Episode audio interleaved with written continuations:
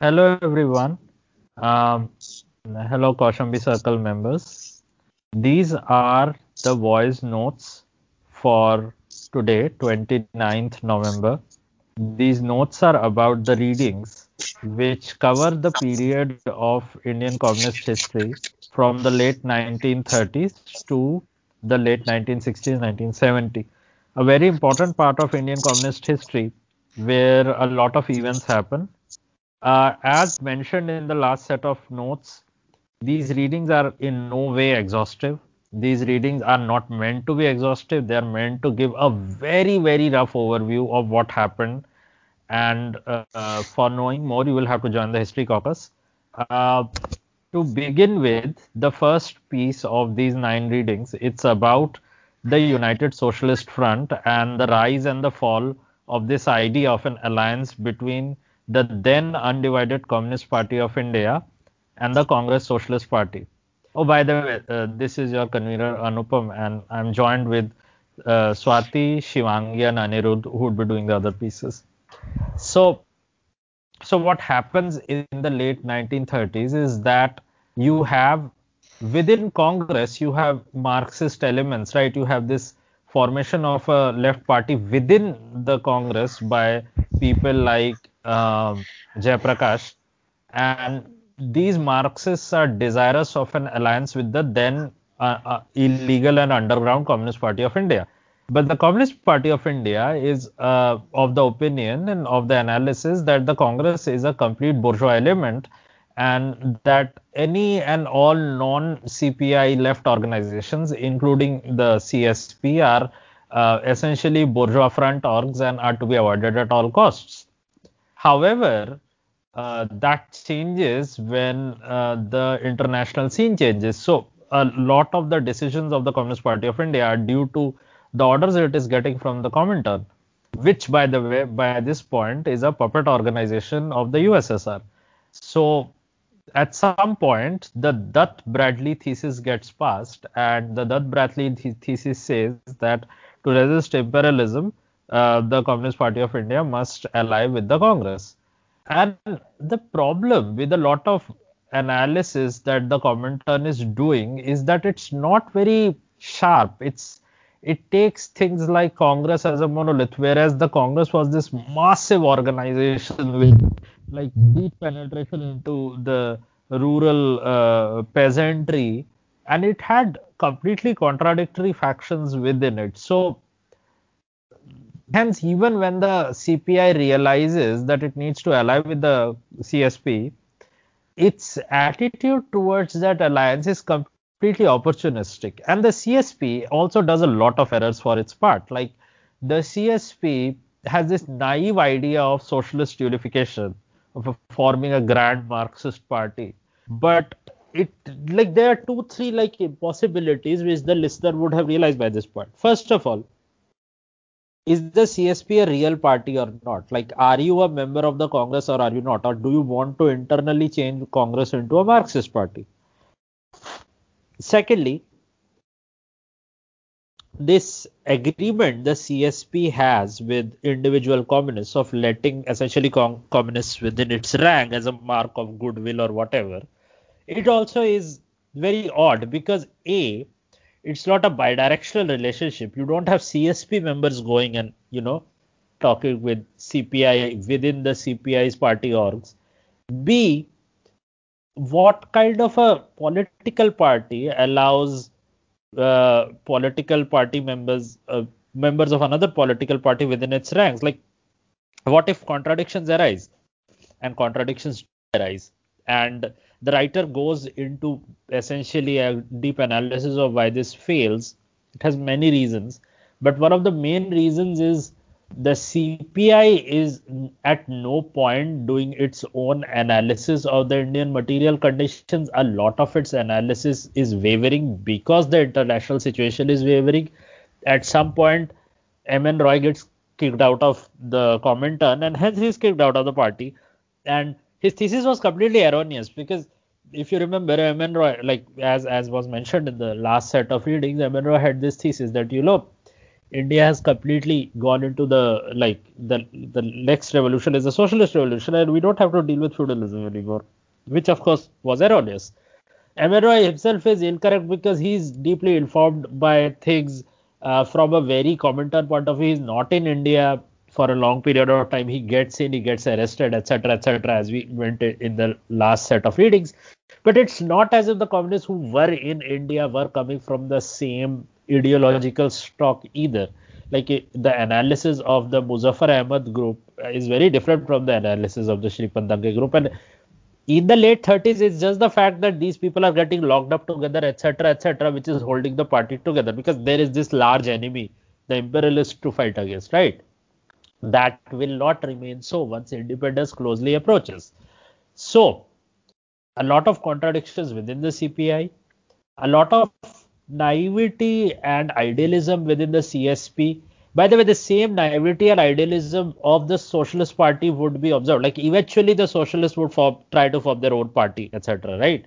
But uh, they'll call themselves the Socialists to differentiate themselves from the Communists. But like they started off as Marxists, but eventually, where that Marxism goes, like, is a completely different political arc the problem is that even when they become a party eventually, which they should have a long time back if they had seriously wanted to make a grand Marxist front, when they become a socialist party after independence, they have a completely wrong uh, analysis of the ground conditions. They end up contesting a lot of seats in the first election after the republic is declared in the 50s, and they don't gain they they are not even the like they like they were hoping to be the largest opposition party. They are not. It's the cpi which is the largest opposition party despite you know having so many waverings in its ideological line despite so much confusion despite a lot of the cpi being jailed. Like remember india was only then like incorporating the previous princely territories and in a lot of those territories like travancore cpi is a completely illegal organization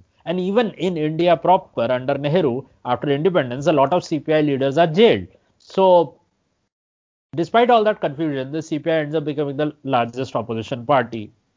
And the the the readings will demonstrate how a lot of that is doesn't really have much to do with like ideological line and has more to do with popular uh, penetration of the CPI in the hinterlands. And and there is a lot of ideological wavering which will eventually lead to the split of the party in 64 but before we get to that point we have to first discuss the rise of the party before we discuss its fall so how did the organizations we all know and identify today how did the kisan sabhas become a thing how did this the the student federation become a thing. Uh, for that we have Swati who will talk about it. Swati will also talk about Tebhaga, which was the land movement in Bengal. And before independence happens around that time, the Great Mutiny, which precipitated the events towards independence. So Swati, up to you. Yeah, hi everybody. So uh, I'll start talking about I have three readings to discuss. I'll first and foremost discuss Arindam Datta's thesis, which talks about the evolution of the mass organizations of the CPI. Now, uh, the AIKS today, the All India Kisan Sabha, is in the news because so many of us have been following what's been going on in the Delhi Haryana border as the peasants from Punjab come over and in order to protest the farm bills. And there's been a significant section of the farmers, if you have noticed, have been carrying the red flag, another section has been carrying the green and yellow flag, which is the BKU flag, uh, Chaudhary Charan Singh's organization. So the red flag farmers are you are a part of the larger umbrella organizations of the various uh, left Kisan Sabhas, which includes the AIKS. The AIKS as it exists today, and they also organized the Kisan March a couple of years ago. All of us remember that. So the AIKS has been in the news for the last couple of years, I would say. Um, and they have considerable grassroots strength. All of us have heard of the AISF, which again, if if nothing, if thanks to Kanhaiya Kumar, who was a member of that organization, we've heard of mass organizations like the IDWA, etc. But what is a mass organization? And how did the CPI come about establishing their own?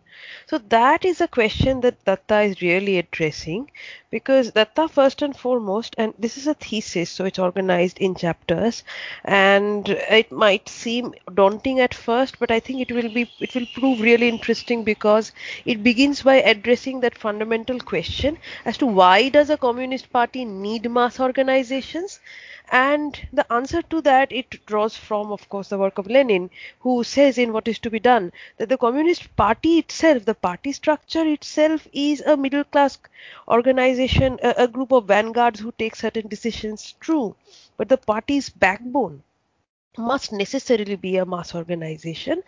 And this mass organization uh, does not necessarily these mass organizations they do not necessarily adhere to the norms and requirements of the communist party in toto. Mass organizations are expected to have their own agendas and their own plans and their Uh, which is roughly in alignment with the party but is also independent of it. So it's this with this principle that most mass organizations operate and the cpi in the 1930s was beginning to understand that it needed further mass basis on the base though of course as datta rightly points out that the cpi it's the aisf was not really the cpi didn't spend a lot of effort into building the aisf it sort of through the participation of students and youths in the anti-imperialist movement that the aisf was sort of formed the aituc which is the oldest uh, trade union in india uh, that was in fact it, it's something that predates the cpi uh, and it's something that eventually the CPI, it became a part of the CPI and it became the main trade union of the CPI. And of course, you have the AIKS which itself again has a fascinating history because it was formed of all places in Bihar uh, by a figure by a figure who was a Swami, no less. So therefore, it's these three mass organizations that Datta is particularly interested in, and he goes on in detail to talk about how they were formed, how they began to expand themselves. For instance, the AISF, which the party had hoped for a because again as i said uh, you know mass organizations are in principle independent of the party in many ways but as has historically happened and this continues to happen till date communist parties have always sought to sort of you know determine what their mass organizations will do and say. So they're, they're not necessarily as independent as they theoretically should be. So this also happened with the aisf right from its inception with the cpi trying to sort of control it in ways that was not necessarily appropriate. But Again, the rise of the AISF was something that was also not necessarily in the control of the party. It is the spontaneous student youth movement in various parts of the country that really led to the rise of the AISF. For instance, one example where the AISF would make its presence felt was in famine relief in Bengal. In 1942, in eh, 1943, remember, the Bengal famine was a horrific situation in Bengal and the CPI had lost considerable credibility because it had supported the British war effort. And so, therefore, the participation of the student youth movement in famine relief it would eventually become a very important part of the CPI gaining, regaining its credibility in that area. And in rural India, in rural Bengal, it was the AIKS, the Bengal branch of it, that was organizing famine relief. So it's the activities of these organize these mass organizations is central to the understanding of how communist parties work and have worked and they continue to work even today. Because if we don't really understand the strength of these organizations because very often we tend to look at the parties solely through the lens of electoral politics and that's not necessarily how the left functions uh, and with this, I'll go on to the second discussion, which is about D. Bhattacharya's piece on the Tebhaga movement. Now, the Tebhaga movement again a very important episode in the history of the mass organizations of the communist party as well as of the of the AIKS and again you can trace that continuity from 1946-47 which is when the Tebhaga happened to today when the AIKS is again on ground at the Delhi Haryana border demanding again certain rights for farmers but of course the Tebhaga itself had a very specific context. Now, Bengal, as you know, Bengal in particular, after the permanent settlement in the 17 in 1793, had it, it created a class of zamindars, and what had happened in the process is that uh, the creator of the rights of the tenants, the peasants who did not have land, was something that was seriously compromised and to be fair to the British, they did attempt to bring in a few laws that would make things easier for the tenants. But it was not really something uh, that worked out because the zamindari class was strong and it uh, they had their own you know lobbies but uh, which is why again if you look at the history of uh, peasant movements in bengal the entire entire uh, 19th century is a period of sporadic peasant movements. Early 20th century uh, gandhi attempts to co-opt them into the indian movement but this goes on. So the tebhaga in 1946-47 is something that centers around two districts of what is modern day west bengal and bangladesh. And this area is called the 224 parganas the north 24 parganas and the south 24 parganas the AIKs in these areas had initially, you know, they had given famine relief and so they had grown closer to the peasantry. They had grown their base among the peasantry there. And the heart of the movement became two places called Kakdwip and Namkhana, which are basically these are areas adjacent to the Sundarbans right so very interesting fascinating history of the location as well. Right adjacent to the history of the sundarbans where um, you have uh, the land itself is quite complicated. The demand of the share, of this movement was primarily led by the sharecroppers. You see earlier they had to give uh, half of their crops i mean they, the, the crops that they got they had to give half of it to the landlord the demands of Tebhaga were first and foremost is that they would give only one third, three it would be divided in three parts, and one third would go to the landlord and two thirds would go to the um, to the sharecropper them, themselves. And it is this demand, along with assorted other demands, that sort of became the heart of the movement in North 24 Parganas, and the AIKS was, of course, at the heart of it. Uh, you had the emergence of legendary leaders like Binoy Chaudhuri and Hare Krishna Konar. Now, uh, the D. Bhattacharya piece is interesting because first and foremost, what it does is it connects the Tebhaga to the uh, land reforms undertaking in Bengal the Operation Borga, which happened in the after the Left Front government came into power, 1978-81. So it connects the Tebhaga movement to the Borga movement, to, to the Operation Borga, which was a, uh, undertaken by the Left Front government later. And furthermore, it's also a very honest piece because it addresses some of the uh, flaws of the CPI leadership at the time as well.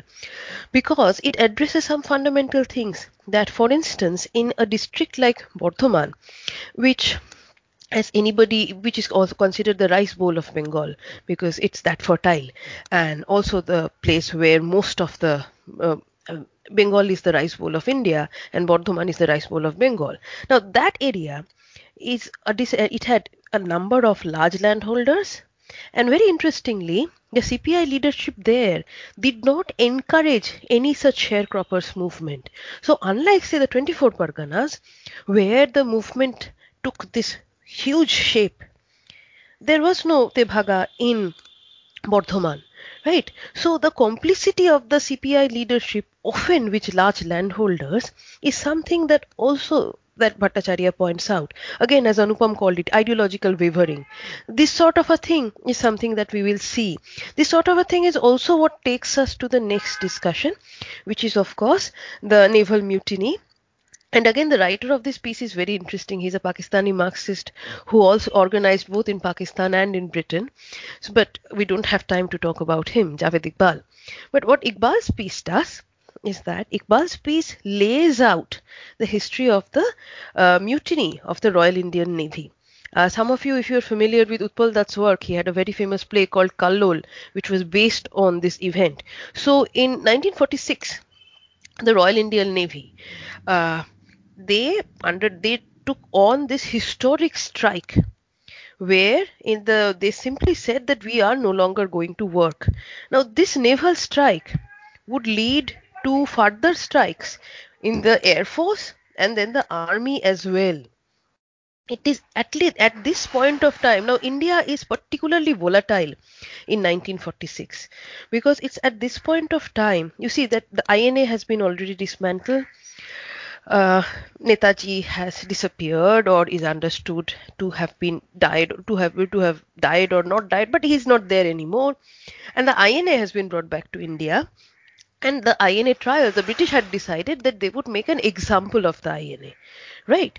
So it's in these volatile situation that you have the Royal Indian Navy declaring this strike and the immediate issue of the strike was actually not about the British rule, it was about their living conditions and their food. But you know they would uh, they were very organized. They got a strike committee which had a president and a vice president. But uh, the strike actually struck a chord with ordinary people. And so when they called for a one day general strike, it got an unprecedented unprecedented support among people. The political leadership was, in fact, very ambivalent about this. But the strike started to sort of take hold of people to a point where it would now spread all the way from Karachi to Calcutta.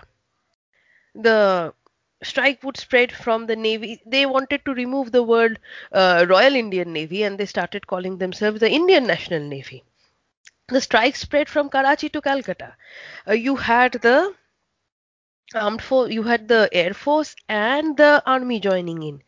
Now, this was actually, and the ships, they even started raising, hosting the flags of the Congress, the Muslim League, and the CPI.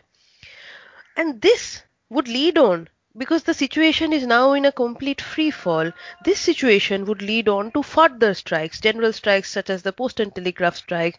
You had a number of other strikes, uh, the tram union strike, various workers' trade union strikes all across India. So this, com- the situation had gone completely out of hand as far as the British administration was concerned. And what is really interesting is that in many ways, these strikes signaled the end of British rule in India because the British could now very well, now it was written on the wall for them, that it was no longer possible for them to prop up the British reign in India with the help of the armed forces because the armed forces were going out of hand. And in many ways, you know that famous uh, statement by Attlee, who is supposed to have said that Gandhi did not contribute a lot to India's independence movement, uh, British departing from India. Again, that's a very controversial statement, but I do think one of the reasons why Attlee would have said such a thing is precisely because they had lost the support of the armed forces. Where do you go from there? The role of the CPI here again was quite dubious because the CPI, on one hand, it did support the strikes, it did gain a lot of popular support over this, but it also wanted it also did not really after a certain point uh, put in its whole effort behind it. And there are instances such as uh, he points out um, uh, iqbal points out the cpi uh, for instance, the uh, 26th, there was a, a, strike on 26 February, which CPI dissociated itself from, even though it staged a rally with Sardar Patel on the same day. So the CPI's role in this particular movement too, which which after a certain point became this freewheeling set of strikes all throughout the country from various working class groups. What role did the CPI as a communist party play in terms of, you know, taking the reins of the movement? Now, these are this is a question that Iqbal's piece asks, and I hope we'll discuss this in the uh, caucus. Uh, now I think. Uh, Shivangi's net has been bad, so I'll be the one uh, summarizing uh, uh, summarizing the three pieces. Now, the first piece, which is also a thesis, it is uh, uh, by this scholar called Nathalie Reynolds, Midlife Crisis or Terminal Decline. And it attempts to give a more or less complete political arc, an internal political arc of the communist movement from its inception to uh, to its split, and hence it's extremely relevant for this period we are trying to study. And in this piece, uh, uh, mm, like there are, it it begins by the formation of the of the CPI proper, and it does list the various contradictions that happen in the formation itself. For example, it does talk, like remember in the last set of readings, we had talked about how the CPI had formed, and this gives a very succinct account of that, of how essentially there was a there was an emigre part of the communist movement and there was a native part of the communist movement, but the part which ends up forming the CPI are very uh, like you have these certain personalities like Muzaffar Ahmad, Shripad Dange, etc., who get into touch with uh, M.N. Roy, etc., and and there is a certain formation. It's not that there were no competing formations. It's also not that you know within the mainstream Congress there were there were not attempts towards socialism, but a certain lack of uh, mm, how should I say a certain lack of electoral work in in the among the marginalized contributed a lot to the very particular formation of CPI. Uh, you have to remember that elections before independence did not happen in the way they happened after independence. The electorate was not at all universal as it would become later. And this changing of the electorate had a lot to do with the CPI's own fortunes. The the first chapter goes into the double birth of the CPI, its birth in Tashkent as well as its multiple births in India. Remember, the leaders were being arrested and whatnot all the way, and hence uh, the ideological lines that were being that were being uh, uh, followed were wavering. So you had at first the revolutionary line, which came out of this idea that uh, you know the Congress is a completely bourgeois organization. The the independence, if any, would come out of that would not be a real independence, and it would be a puppet of the British imperialists. And uh, in 1947, Andrei Zhdanov gives uh, gives this thesis, and the Zhdanov thesis in the Comintern is the one which dictates a lot of the thinking at that time. Uh, and there were contradictions even from that point. You had uh, Puranchand Joshi, for example, who took a pro-Nehru line in the 40s, who thought that independence would, uh, you know, uh, would would lead to mm, prosperity and, and and a consolidation of the national bourgeoisie, etc. And you had people like Ranadive who believed the opposite. And Ranadive, for a lot, was being influenced by the Telangana movement uh, and its uh, initial successes. The thing was, and this is important to remember, that the Telangana movement had two phases. And the first phase is when the region is not a part of independent India, and the next is when it does. And the way the movement happens in those areas completely changes. A lot of the successes of the movement, which are against the local feudal aristocracy, you could not have realistically extended those successes after the military rule starts in those areas. And remember, the military rule in those areas extended for more than around two years, in which a lot of communists got arrested. And thus begins uh, Ranadive's revolutionary path. And remember, there were other uh, uh, developments that were happening in the same time. You had, for example, uh, the Yugoslavian Communist Party split from Moscow. Now, the problem is this insistence on sort of interpreting everything from the Marxist Leninist lens, which was itself obtained from the Soviet Union. So it wasn't enough to say that, you know, there is a different strand of Marxism in Yugoslavia, which is doing its different thing and supporting different people in India, you had to call it Trotskyite or Trotskyist, and you know, uh, you had to like level charges of left sectarianism and right reformism, and uh, often you would see the political debates in the CPI becoming completely devoid of meaning uh, when it came to material conditions and being embroiled in this war of jargon, which were derived from political conditions completely alien to what was happening in India. But at some point, this whole uh, specter of left sectarianism was built and it was leveled. It would have been much simpler to say that uh, trying to push the Telangana movement after a point was erroneous, but that was not enough. You had to have uh, Rao who wanted to get Ranadive out of power. So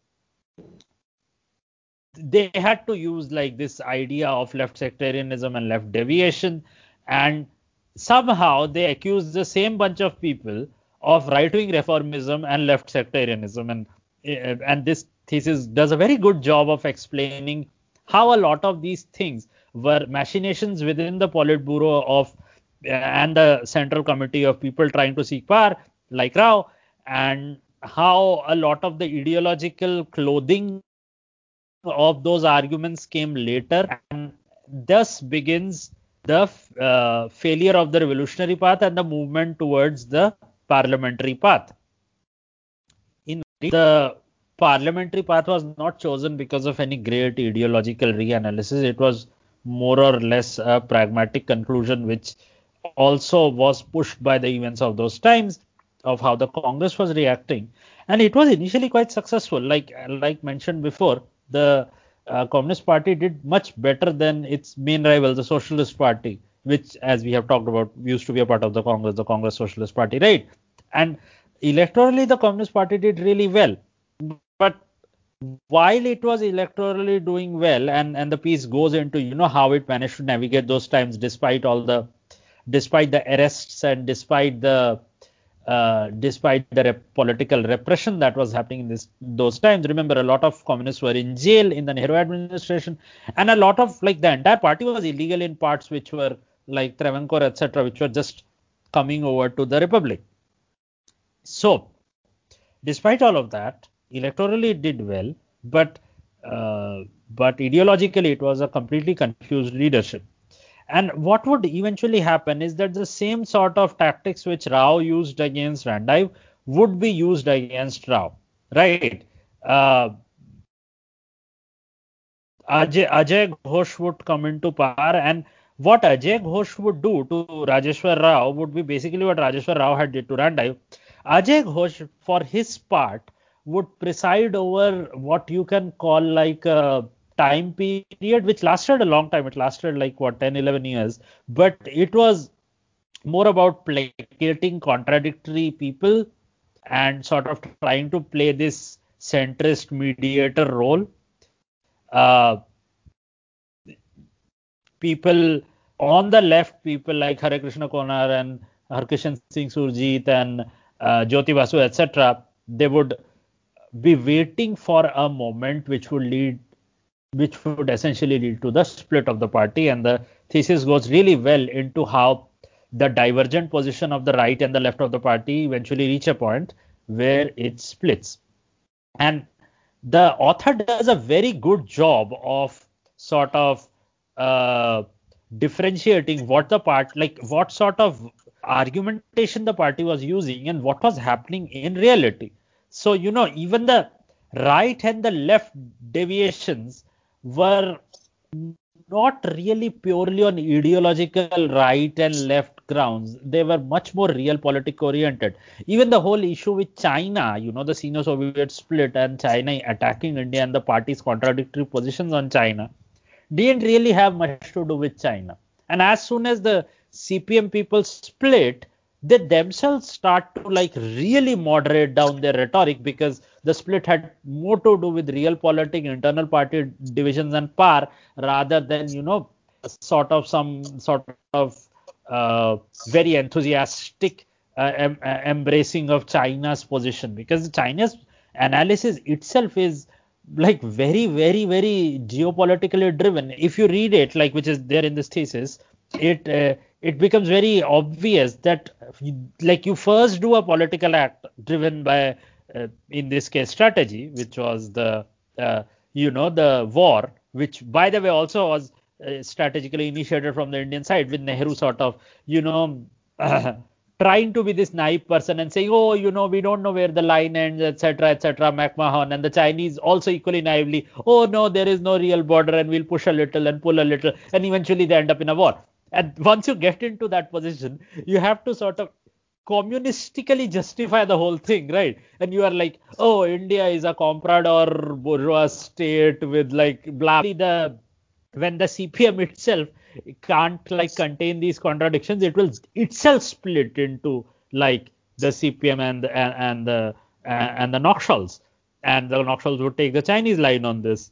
So, what is to be learned from this thesis uh, by Nathaniel Reynolds? It's that it's very important for a communist party to sort of not be bullshitting itself. Like at some point, you need to be you need to know what you are doing and what your analysis is and you need to be analysis driven you can't like at some point nathaniel reynolds very well written piece goes into how like the all these uh, mumbo jumbo going on in the politburo were completely separate from what was going on in the ground right like the split when it happened had not much to do with politics it had like it split on regional grounds for, heaven's sake like that itself should tell you the true nature of the split.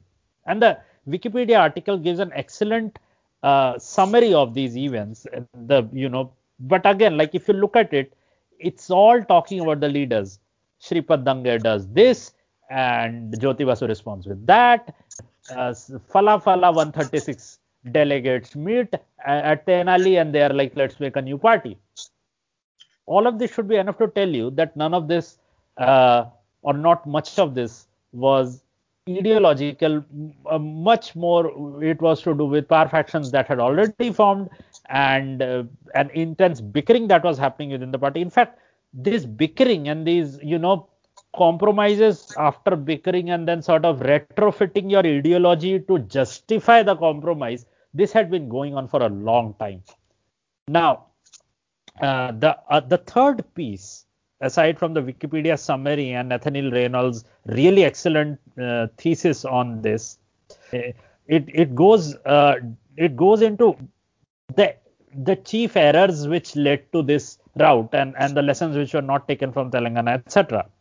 And what it says is very interesting. It says that the way which the communist movement had formed in India, the way the party had evolved, it focused so much on the state, essentially the Indian state, and that the communist politics in India, from its very inception to these heady years of the 40s, 50s, and 60s, was completely driven by its own outlook towards the state. This idea that the Indian state is the you know the driving force of the class forces in India and then to take over the Indian state is essentially the primary duty of the CPI, right? And in doing so, the party becomes undialectic. It becomes a party which at all does not care about hegemony, which does not care about Congress's penetration in that hegemony, like how Congress sort of took over society, how Congress, you know, in Congress's old, like Congress often brags that it's the operating system of India, that no matter who comes to power politically, to get rid of Congress from the consciousness of society is an almost impossible task. Well, the piece sort of alludes to that. It says that what the communists did wrong was they focused so much on the state and so much on getting into state power that they completely disregarded trying to become an hegemonic force, and hence they were never really a threat.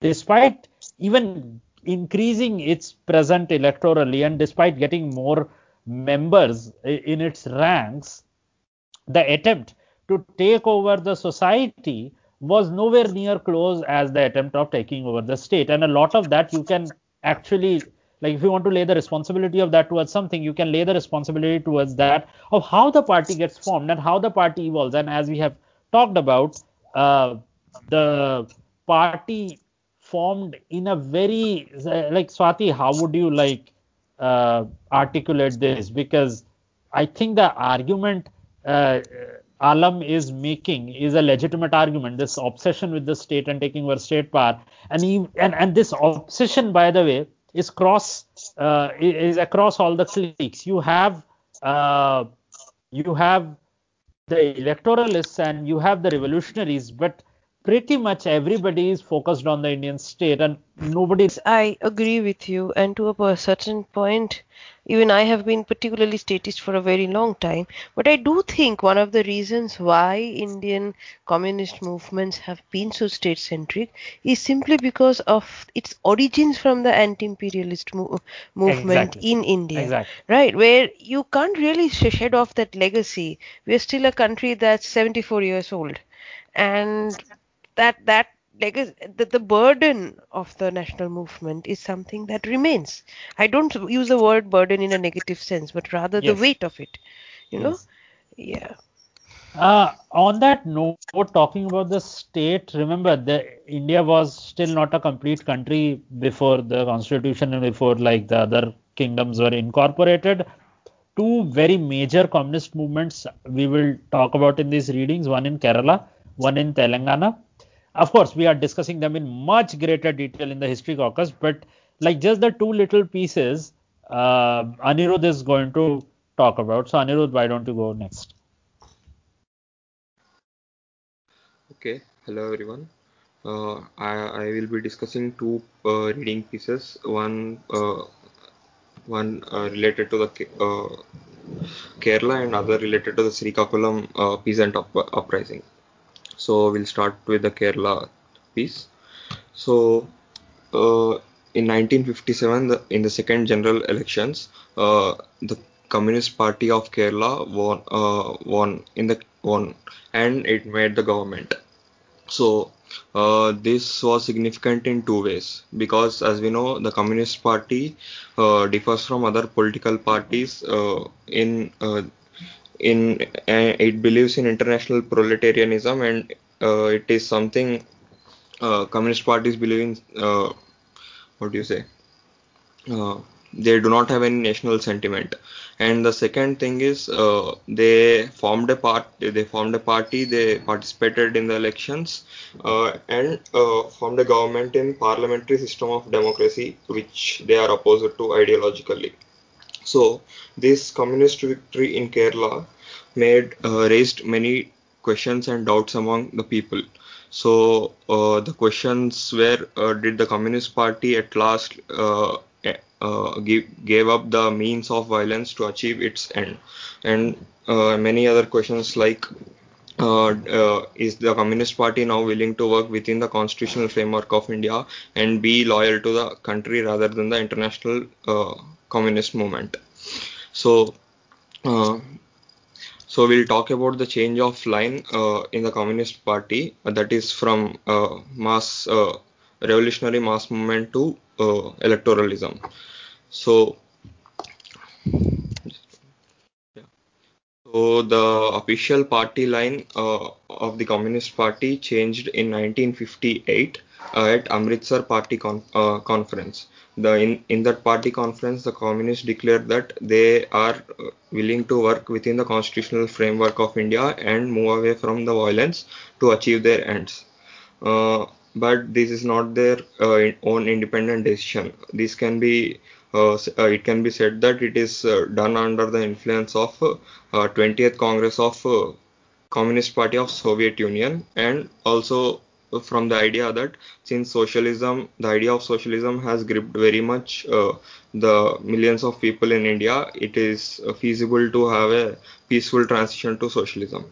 So this uh, also the Amritsar Party conference uh, in the Amritsar Party conference this resolution was made uh, because uh, they because of the experience in Kerala elections in 57 after the victory victory in Kerala they thought that the same thing can be replicated in other states and socialism can be achieved this communist party is the first party in the world which has made government uh, through free and fair elections rather than a violent uh, revolution.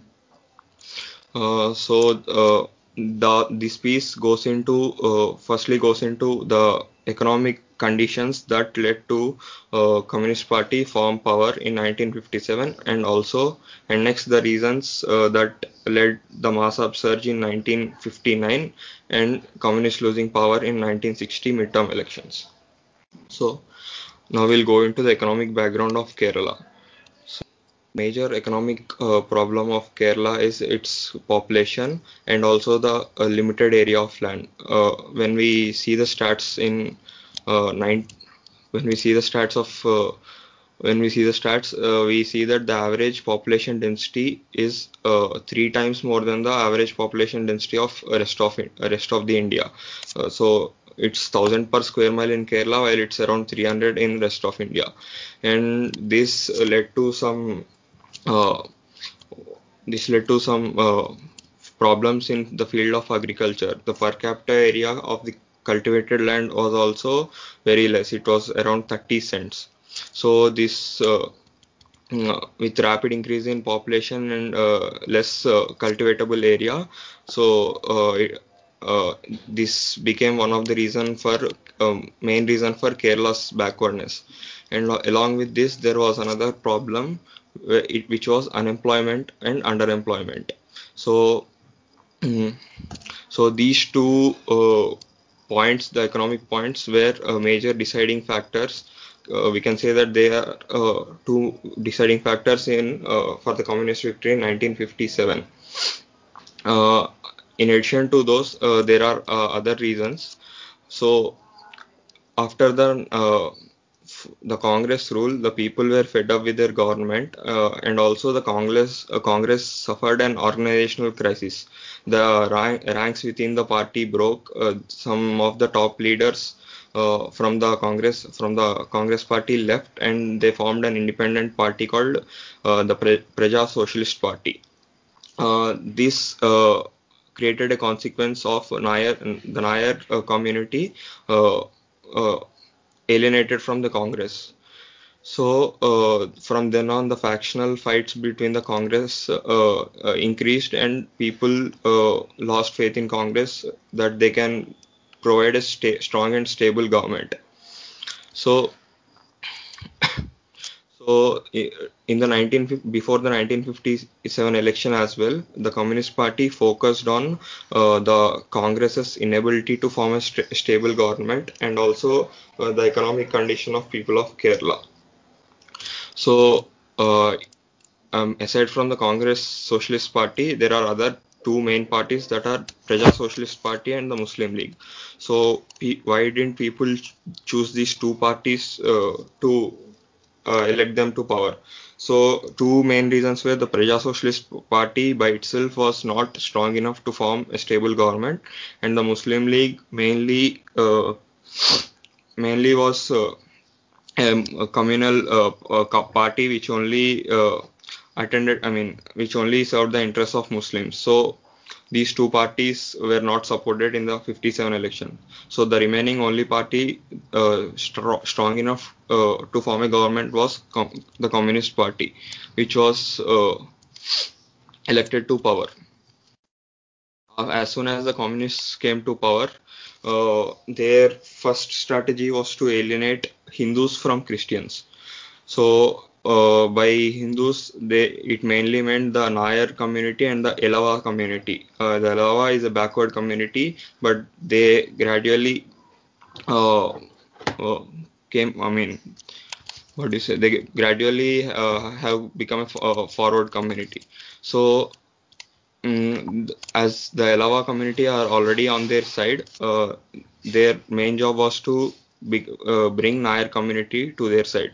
So to achieve this, they proposed a bill called Education Bill, which uh, until then the uh, Christian Catholics had monopoly in education, but this bill gave uh, uh, Nayars uh, uh, yeah, this bill gave Nayars uh, um, access to education and all. So, but at, at the same time, uh, fight broke out within, uh, within the Nayar and Elava community because uh, the Elava, being a backward community, uh, wanted uh, caste-based reservations, while uh, the Nayar community suggested for economic based re- reservations.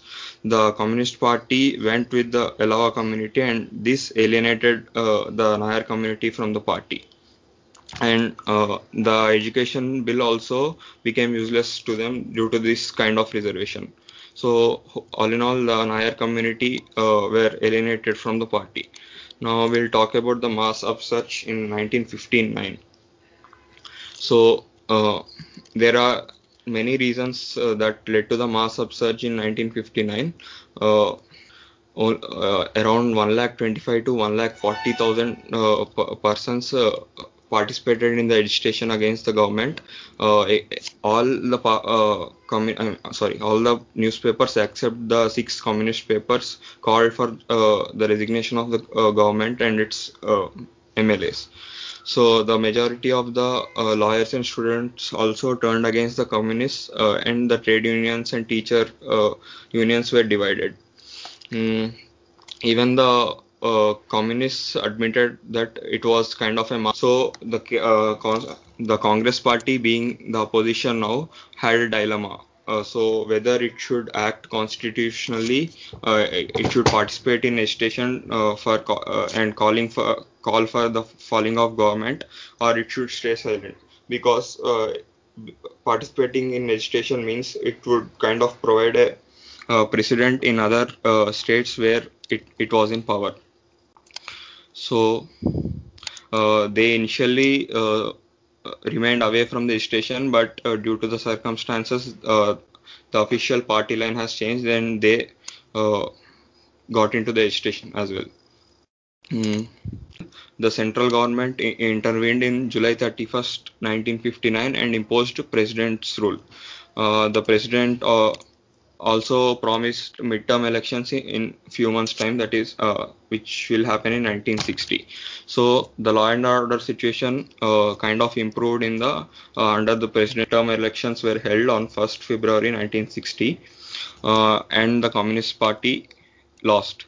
So what was different from 1957 to 1960 so uh, this time there was an anti-communist alliance the Praja Socialist Party, the Muslim League, and the uh, Indian National Congress uh, had come to an agreement and formed an alliance. They had separate manifestos, and uh, but uh, they worked under the same banner.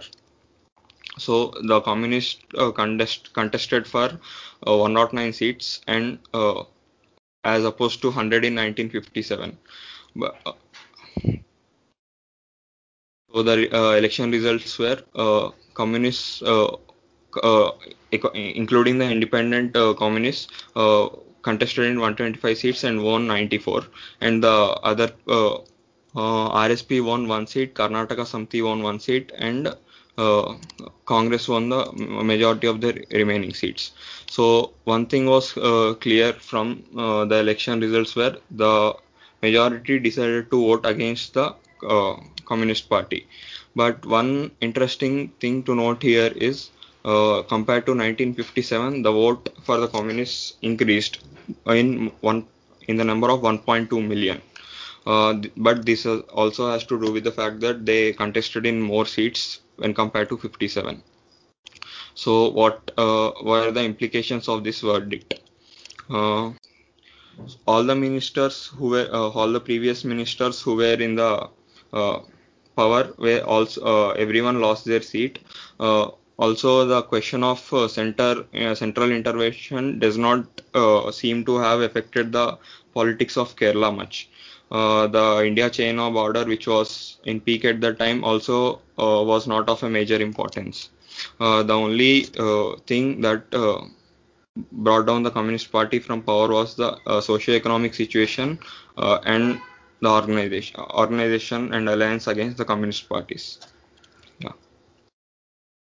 So the next piece is about the uh, armed upsurge in uh, Srikakulam movement. Srikakulam uh, geographically is located in the northern part of Andhra Pradesh, then Andhra Pradesh, uh, which mostly consists of uh, Adivasi communities. So right from the times of East India Company, the community, the Adivasi communities there have been deprived of their uh, basic rights and their right to access the forest lands, that is their home, and also its produce. So uh, so the agitation and the unrest among the tribals was not new and it was also there in the british rule and also the indian rule post colonial rule so in the post independence period uh, srikakulam and along with its uh, contemporary the naxalbari uh, was the first instance of an armed struggle uh, it was done long after the Communist Party moved away from the uh, mass uh, mass violence line.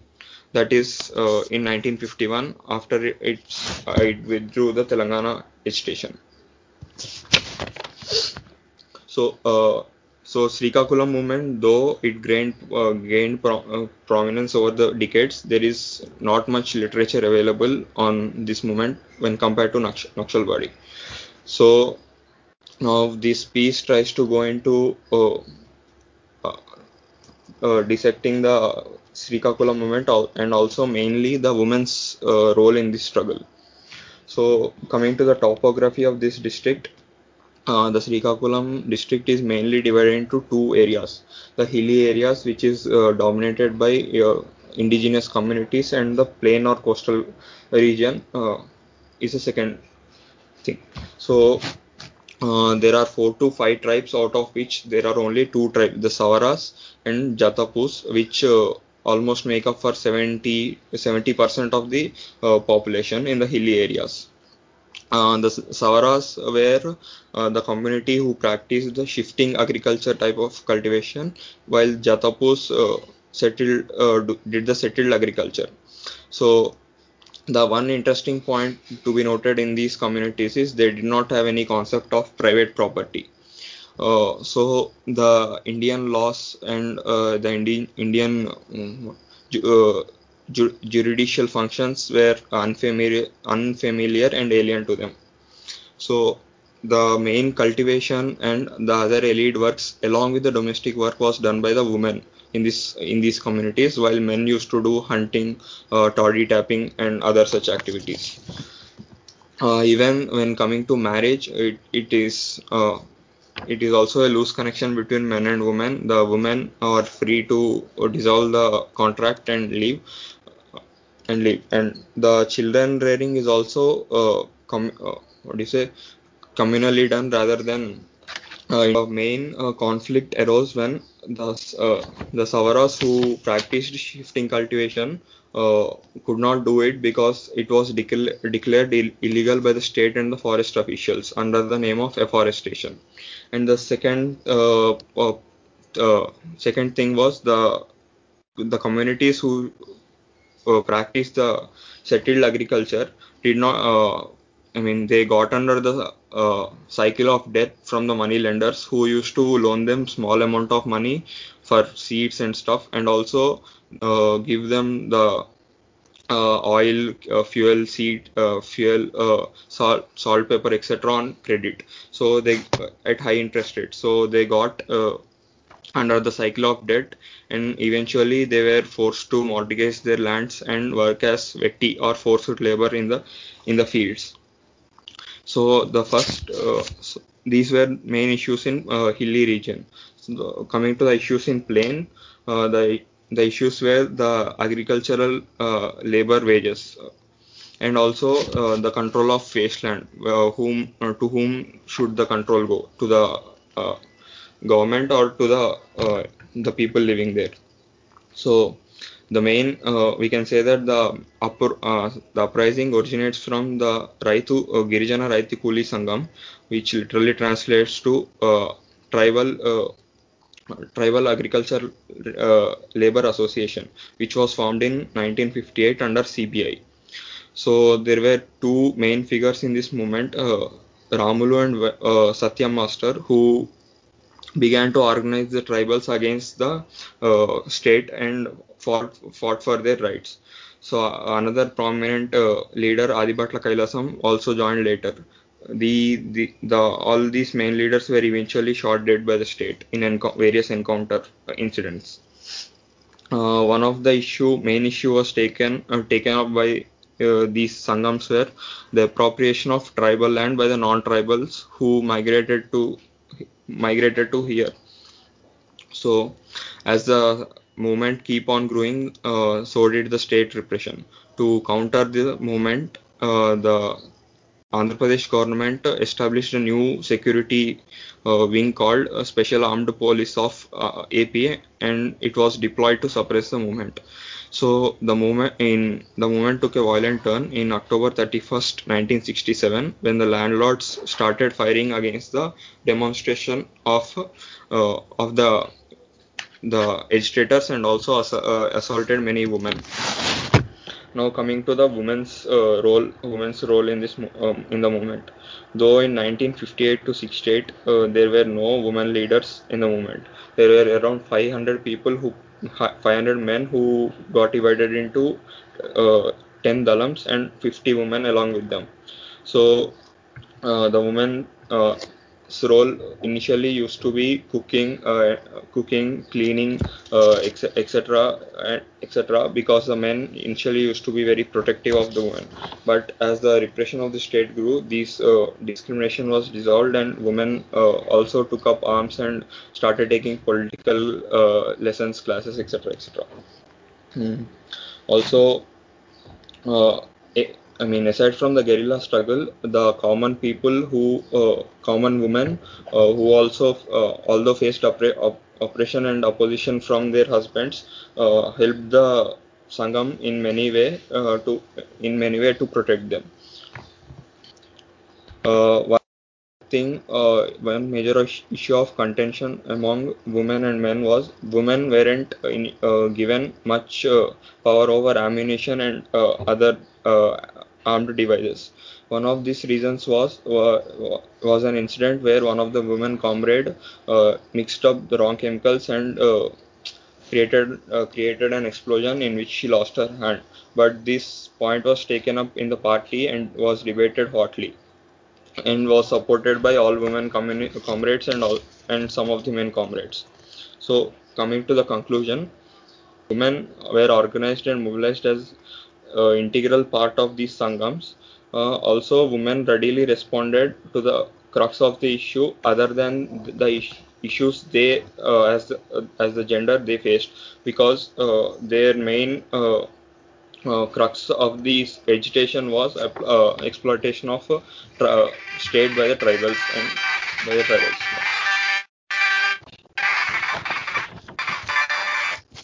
Thank you, Anirudh, for talking about the last two movies. Um, thanks everybody for and please come to the meeting uh, in the Google Doc that has been given. Please write your questions from all these nine pieces. If you have any questions for the uh, questions to place before the panel, and we'll have a proper discussion in the meeting itself. Thank you, everyone.